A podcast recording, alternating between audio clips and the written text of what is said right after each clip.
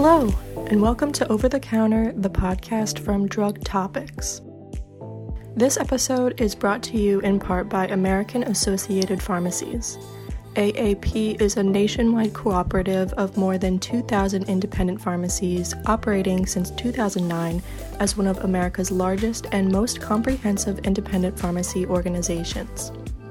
AAP is governed by a board of directors elected from its membership, real independent pharmacy owners facing the same industry challenges as member pharmacies the company serves as a partner, advocate, and collaborator to bring innovative and cost saving programs to its members. AAP is member focused, driven by integrity and loyalty to the independent pharmacy industry. Learn more today at rxaap.com.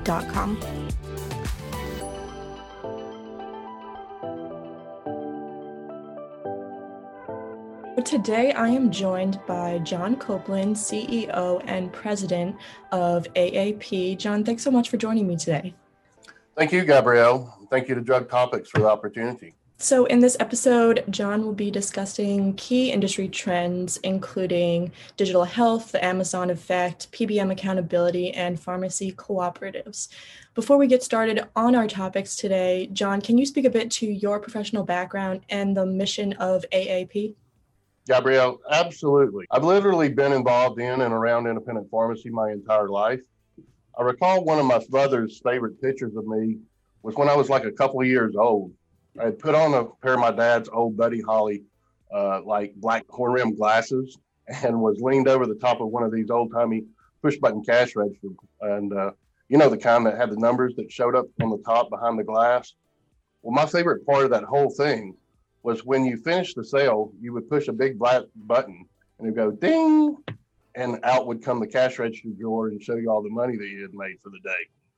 So I guess back then it, it was as it is today. I really just love figuring out how to make that bell ring and make money for the independent pharmacies. My uncle was a independent pharmacy owner. He got up to like 38 pharmacy locations. My dad was an independent pharmacy owner. He followed after Big Brother's lead. And I literally grew up doing all kinds of work around the pharmacy from the time I was about 10 years old, cleaning shelves, taking out the trash, then on to doing cashier work and finally pharmacy tech work. I adopted that same passion when I graduated from Auburn's Auburn School of Pharmacy and I joined the workforce at my dad's pharmacy and also working in a friend of ours pharmacy. But I had started a distribution company when I was in college and I continued that work when I came out and worked in the pharmacy. Eventually, that passion for wholesaling and doing distribution took over the clinical aspect of it, and I moved into that side of the business, running my own company for a couple of years. And then later on, I joined my father at the Independent Pharmacy Cooperative he had started in 1987, which is called API. My primary focus in joining API was to get us involved in the generic pharmaceutical business and doing distribution for that. And I can tell you, it was quite a, uh, a really tight knit community. It was hard for us to break into. But after a couple of years of efforts and, and working through and networking, I was successful in getting us involved in the generic manufacturer community. I expanded my career from there and went into operational management, then general management, and then finally I took over as CEO for API in 2004. And most recently, uh, in 2009, we created AAP, the company I'm currently working with now, by the uh, merging of United Drugs, which was a Phoenix, Arizona based cooperative. And uh, as far as the mission, Gabrielle, it's, it's really simple. Our focal point is the independent pharmacies. We do everything that we can do to help them enhance their profitability, streamline their operations, and improve the quality of patient care. Awesome. Thank you for that background and really impressive background, especially starting so early in your career. So let's dive right in. So, in the past year, customers have come to somewhat rely on technology for products that they need and for communication as well. Um, and healthcare obviously is no exception. Can you walk us through these digital trends? Yes, I would be happy to make some comments uh, on that related to feedback I've received from the pharmacies. I think most critical, it seems right now, the patients are interested in minimizing the human contact and accelerating the speed of any physical transactions they do in the stores. In other words, we've seen at our pharmacies, they report their front end sales being down. as any patients that are physically coming into the pharmacies are more inclined to not shop, but just stand there, wait for their prescriptions, and then leave as soon as they're completed. That said, there has been a sizable increase in the transactions that actually occur outside of the pharmacy. We've seen a, a significant increase in the number of transactions done via the drive-throughs, either curbside or, or parking lot uh, deliveries, and even mailing of the prescriptions has increased significantly. Another interesting thing, Gabrielle, they've talked about is the number of transactions that occur hands-free. So essentially, they're running credit cards without swiping them and things of that nature. The digital availability, especially related to refill requests of the pharmacies, is absolutely critical.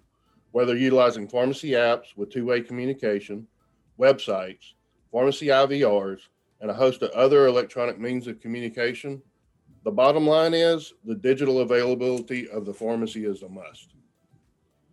And then the last point I'll say is, is and I'm sure your listeners and, and the people are aware of it, but the telemedicine has dramatically increased. I've seen reports seeing as much as 40% growth uh, since this COVID transaction or COVID situation has occurred. And with these changes, independent community pharmacists need to be flexible and innovative in their business practices. What tools can pharmacists use to help rise to the demand for digital offerings? Gabrielle, that, that's a really great question. I, I'd like to break it into two parts. Uh, first, let's discuss some of the tools related to the interactions with the patients. And then second, discuss some of the tools related to interactions with the vendors and the suppliers. You know, the offering of the functional and interactive websites, uh, maybe two-way texting was is a great part of that. Uh, interactive phone apps. There's ever ever growing need and importance for the pharmacies to get their hands around utilizing the patient information to the benefit of the patient.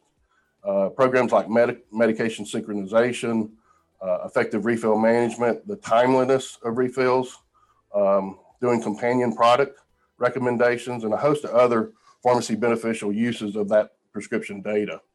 Uh, we have a tool that we created in partnership with FDS. We call it Profit Amp, and it goes a, a real long way to helping the pharmacy utilize their information in a very efficient manner to improve the quality of patient care and enhance their profitability. Additionally, I see the pharmacies offering COVID testing and the upcoming vaccinations. They're going to need to find an efficient, patient friendly, digitalized service or system for that testing and vaccination scheduling and billing that they may not have today. That's not all encompassing, but it definitely provides some insight into the patient pharmacy tool part of the answer. On the pharmacy supplier side, I'll just mention two tools. One's related to efficient order entry and inventory supply tools needs to take a lot of the burden out of the order replenishment and get away from the days of the old want book. We have a, a proprietary app that we had created that works on iOS or Android. We call it Scan and Toss. That goes a long way to helping them in that in that situation. And then the other thing is related to what we're doing here today.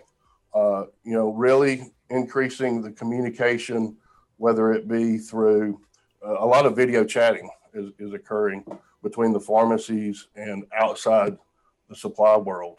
Uh, initially, it was a little cumbersome for us as an organization. It probably was for a lot of us that were really coming into the COVID world that weren't accustomed to it. But I can tell you, we have really found ways to make it more efficient uh, utilization of our time and the pharmacy's time. So I would encourage the pharmacies if they're not really up to speed on the video chatting and, and video uh, engagement to, to really get a handle on that. So, with these new changes and new opportunities for independent community pharmacies, there will also be new challenges. Amazon's most recent pharmacy offerings being one of them. Um, and many are apprehensive about the impact of Amazon pharmacy on independent pharmacies. So far, how have independents been impacted, if they have been, from what you've seen? Sure. From from my perspective, Gabrielle, the the impact to date's been minimal, uh, but that company has proven to be a formidable disruptor in established markets. So when you go back and look at the the PillPack uh, company that they they acquired, that individualized dosing technology that they purchased wasn't anything that our members hadn't already been doing for years. Although I would say we've seen an increase in the pharmacies that are starting to utilize that technology.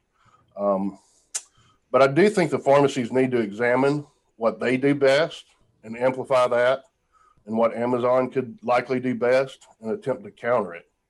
At the end of the day, they are a proven mega market cap company with a history of maximizing efficient transactions through a digital format, and one must be respectful of the competition that they can bring.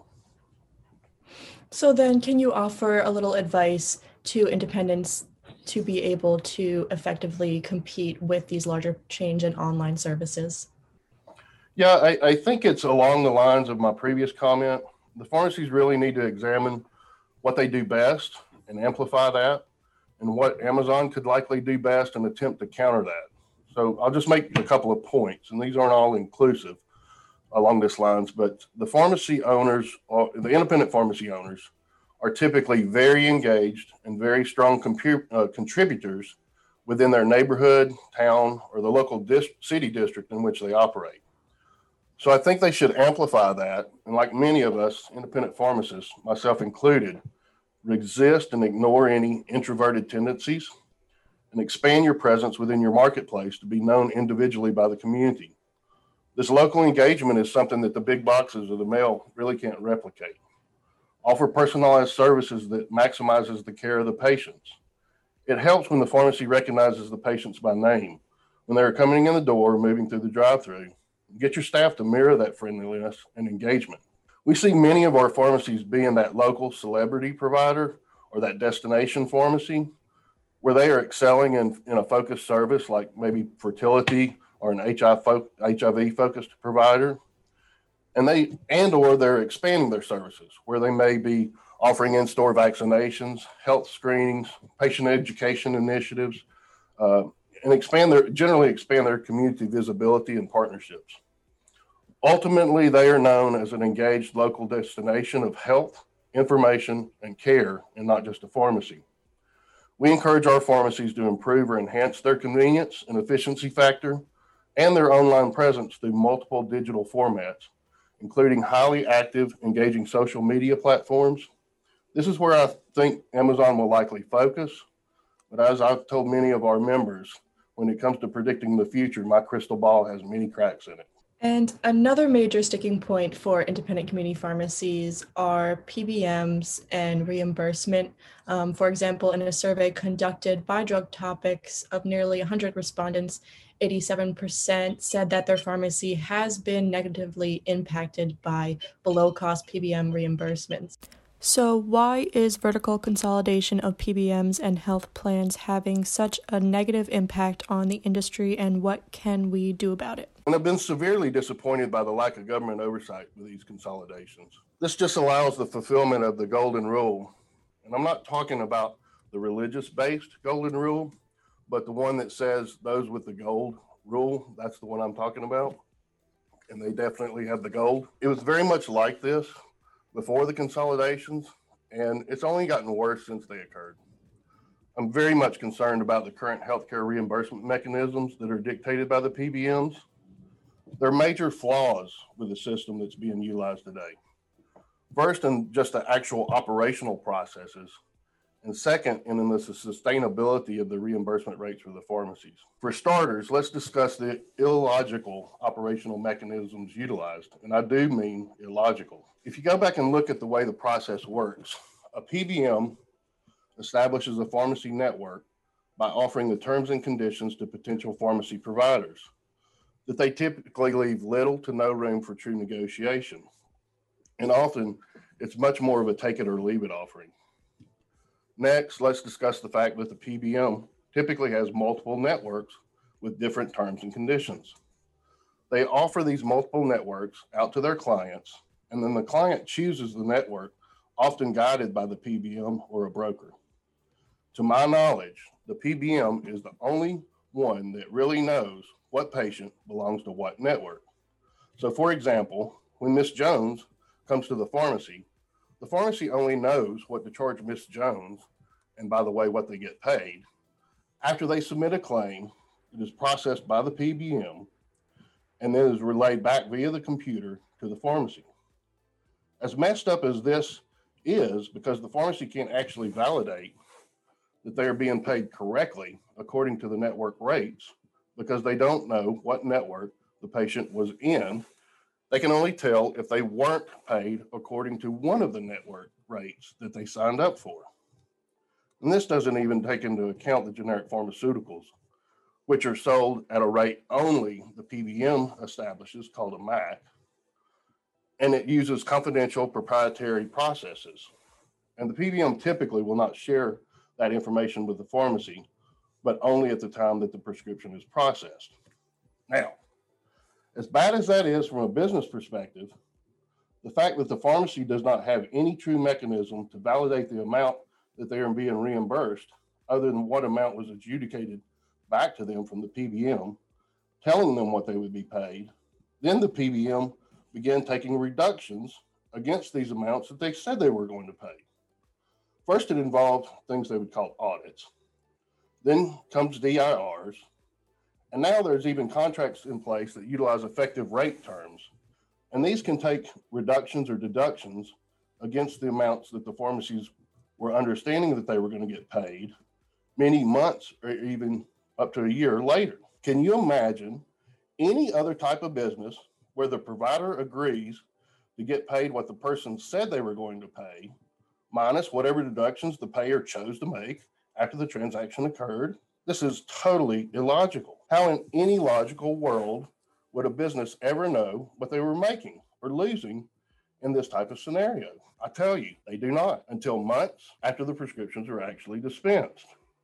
And if they were sold below the pharmacy's cost, and in many cases they are, well, the PBM says, yeah, that's too bad. I hate it for you. Which brings me to the second part of this system being sustainable. And this will ultimately, in my opinion, kill its provider network if it's not resolved. So, then how is the current pricing model impacting longer term sustainability among independent pharmacies, and what's the solution? So, as even as bad as that system was that I just described, there's another component that is like a house of cards lying underneath it. It's related to the brand pharmaceuticals. Several years ago, brand pharmaceuticals were sold by wholesalers based on the wholesaler's brand RX profitability, and generic pharmaceuticals were sold based upon the wholesaler's generic pharmaceutical profitability. Well, somewhere along the way, they were started to get blended, and the wholesaler would use profit margins gained from other segments of the business to supplement the brand pharmaceutical, what's known as WAC minus pricing, and in some cases to sell even below their actual cost of the product being acquired from the manufacturer. Today, a wholesaler will typically require a specific amount of generic pharmaceutical products to be acquired to gain a marketable cost less or WAC minus pricing on brand pharmaceuticals. Now, the real problem with this in the reimbursement rate is the reimbursement rates from the PBMs are now requiring this supplemented or false cost less pricing for the pharmacy to be able to break even, or even in a lot of cases, we only lose a little bit of money when they dispense the brand. If a pharmacy wanted to test this theory, I would encourage them to approach their primary wholesaler and ask them what WAC minus pricing would be available across all of my branded pharmaceutical purchases. You can't include any type of specialty uh, or special net discounting. All brands have to be priced the same WAC minus. And I'm not going to purchase one package of any generic pharmaceutical product.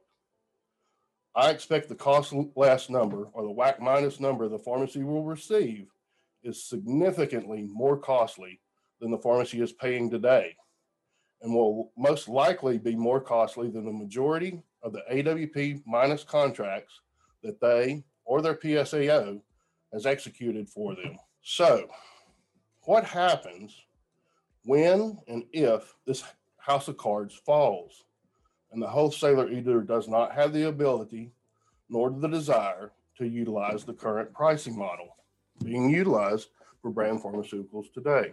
Well, if those are the issues, then what are the solutions, Gabrielle? I think it starts with an education and an understanding by the pharmacies. Then the pharmacies start aligning with those that also understand this and can work to find a sustainable solution. I was glad to see that NCPA took the initiative of filing a lawsuit here recently to bring about the DIR issues to a boiling point to attempt to resolve this from a judicial perspective.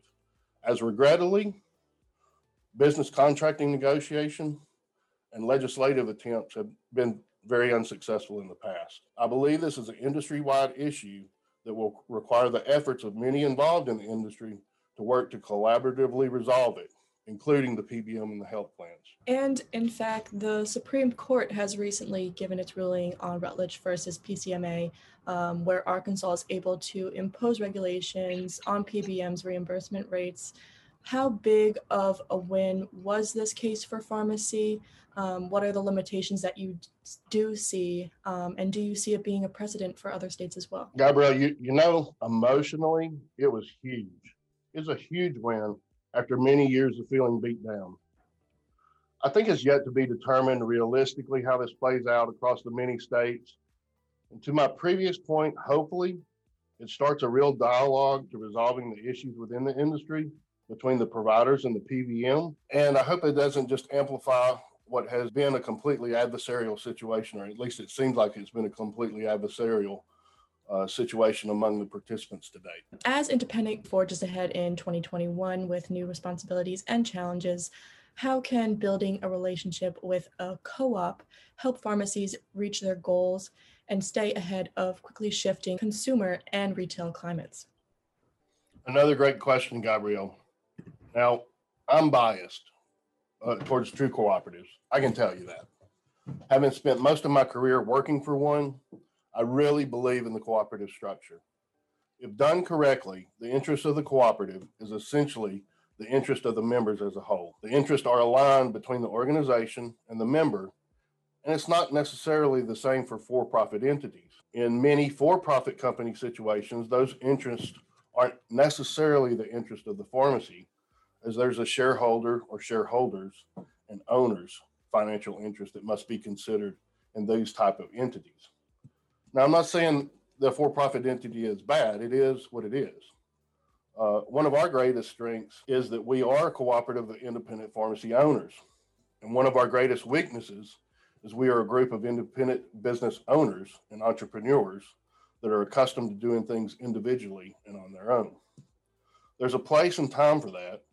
And like I say to our members, play to your strengths. In this world of mega businesses and consolidation across most all platforms in healthcare, I asked them, how are you going to compete with product acquisitions, contracting, things of this nature, being a one or two pharmacy entity? I encourage the pharmacies to lend their strength to the cooperative where it can be aggregated and utilized not only for the single to the benefit of the single owner, but to the benefit of the entire membership. This is not to mention the multiple hat requirement of the independent pharmacy ownership. Can that owner truly be the best at product acquisition, PBM health plan contracting, vendor negotiations, business analytics, marketing, property management, HR, etc., etc., etc.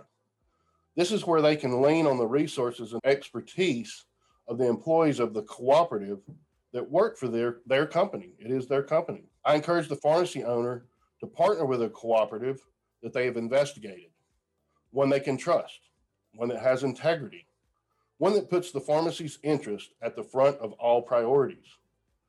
Then embrace that individualism and that entrepreneurial nature in their local environment where it can shine. Doing things like networking with the prescribers or potential large customers like schools or businesses, etc.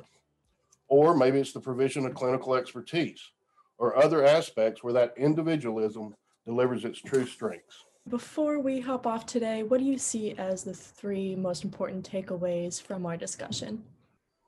Wow, Gabrielle, it, it seems like we went over a lot of diverse topics to summarize it into three big takeaways. But here are the things that I will emphasize. We need some real fundamental changes to correct the illogical and broken reimbursement mechanisms being used today, including doing away with retrospective charges that do not permit a pharmacy to recognize its actual profit and loss for a prescription transaction at the time of the dispensing.